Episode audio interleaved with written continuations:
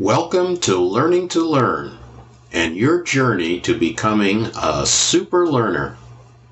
In this podcast, I will talk about the importance of attitude, specifically, three things that influence learning curiosity, open mindedness, and motivation.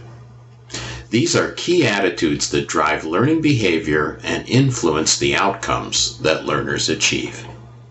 What we think, feel, and believe about the world around us causes us to make decisions based on the values we develop and ultimately to behave in ways we think are consistent with those values. In the case of learning, the key attitudes are number one, curiosity. What sparks our interest and sustains our attention? Open mindedness, number two, the willingness to embrace new ideas and experiences and examine our own beliefs. And thirdly, motivation, the desire to achieve something of value through our own efforts. Curiosity, first, is an attitude that is hardwired into our brains. We naturally pay attention to things that are new, different, or unique, the proverbial shiny object. As children, we were curious about everything and asked all kinds of questions to learn more. As we mature, curiosity often narrows to fewer areas of interest. Hobbies and passions dominate our adult curiosity, which can lead to indifference towards other subjects, particularly those we have never encountered. It helps to remind ourselves of the unbridled curiosity of our childhood I have found spending time with my six year old granddaughter is an excellent reminder of the wonders of curiosity. I have seen her experience and learn about the world around her and marveled at the depth of her questions and understanding. Once things are put into language she can comprehend. Her greatest delight is to visit a new place and experience it for the first time.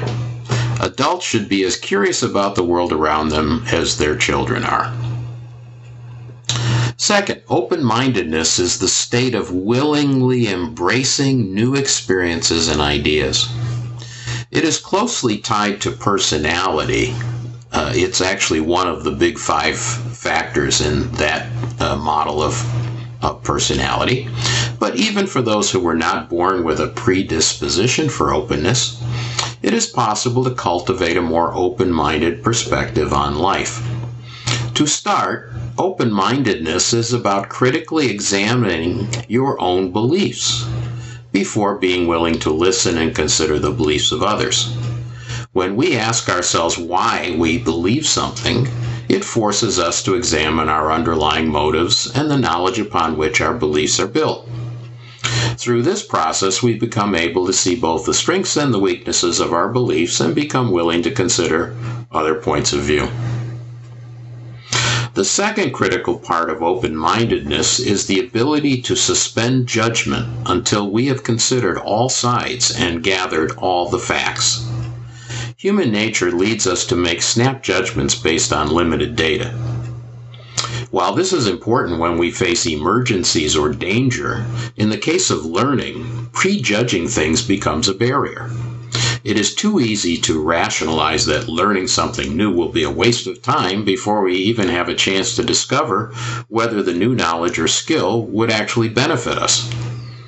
Open mindedness is also a key to forming new behaviors, since our willingness to try and put new skills into practice is the key to achieving proficiency in those skills. Finally, motivation drives and sustains learning. It's the key attitude. It's the desire to achieve something of value through our own efforts.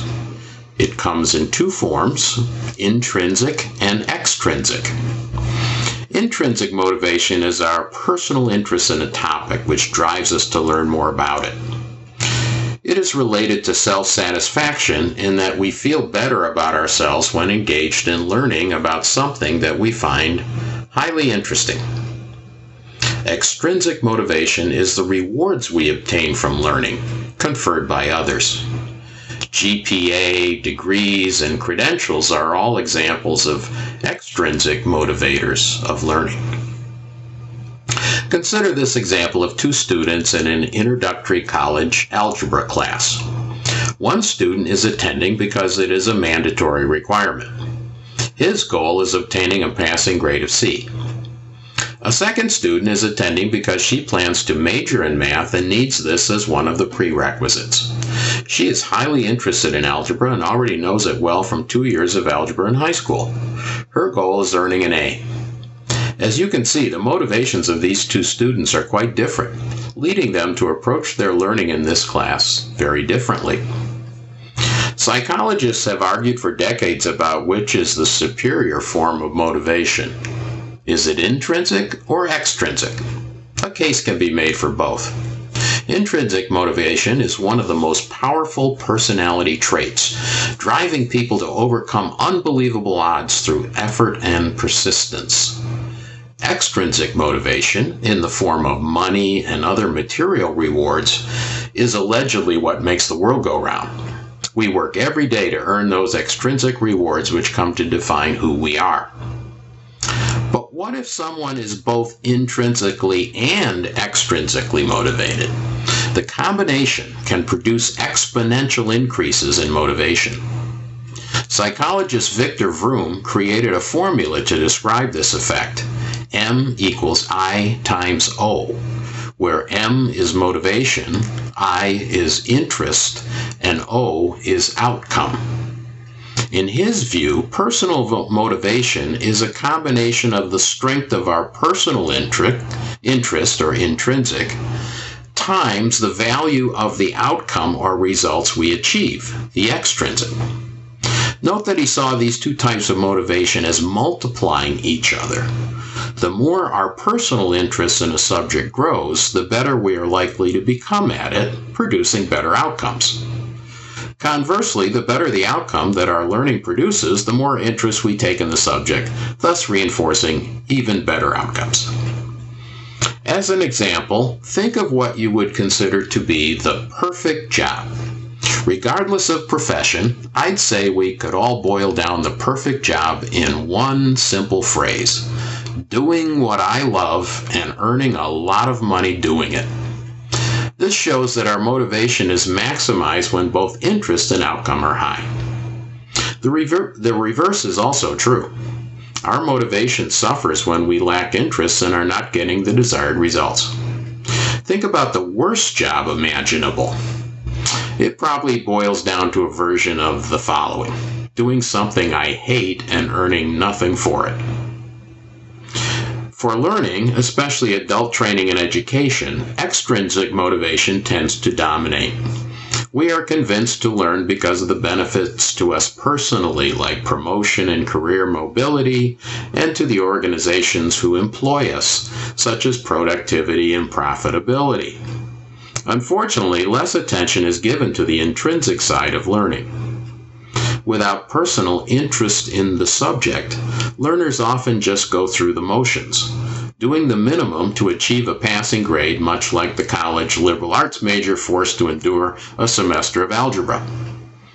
Although extrinsic motivation alone can get us to learn the bare minimum necessary to perform, it will not lead to true proficiency and expertise without a personal interest and commitment to apply new knowledge and to continue learning about the subject. One of the ways educators can increase motivation is by addressing the importance of the subject matter to the learner.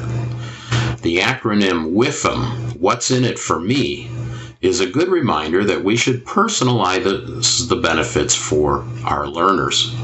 If we can answer this question with both intrinsic and extrinsic benefits, people are going to be much more willing to make the effort to learn.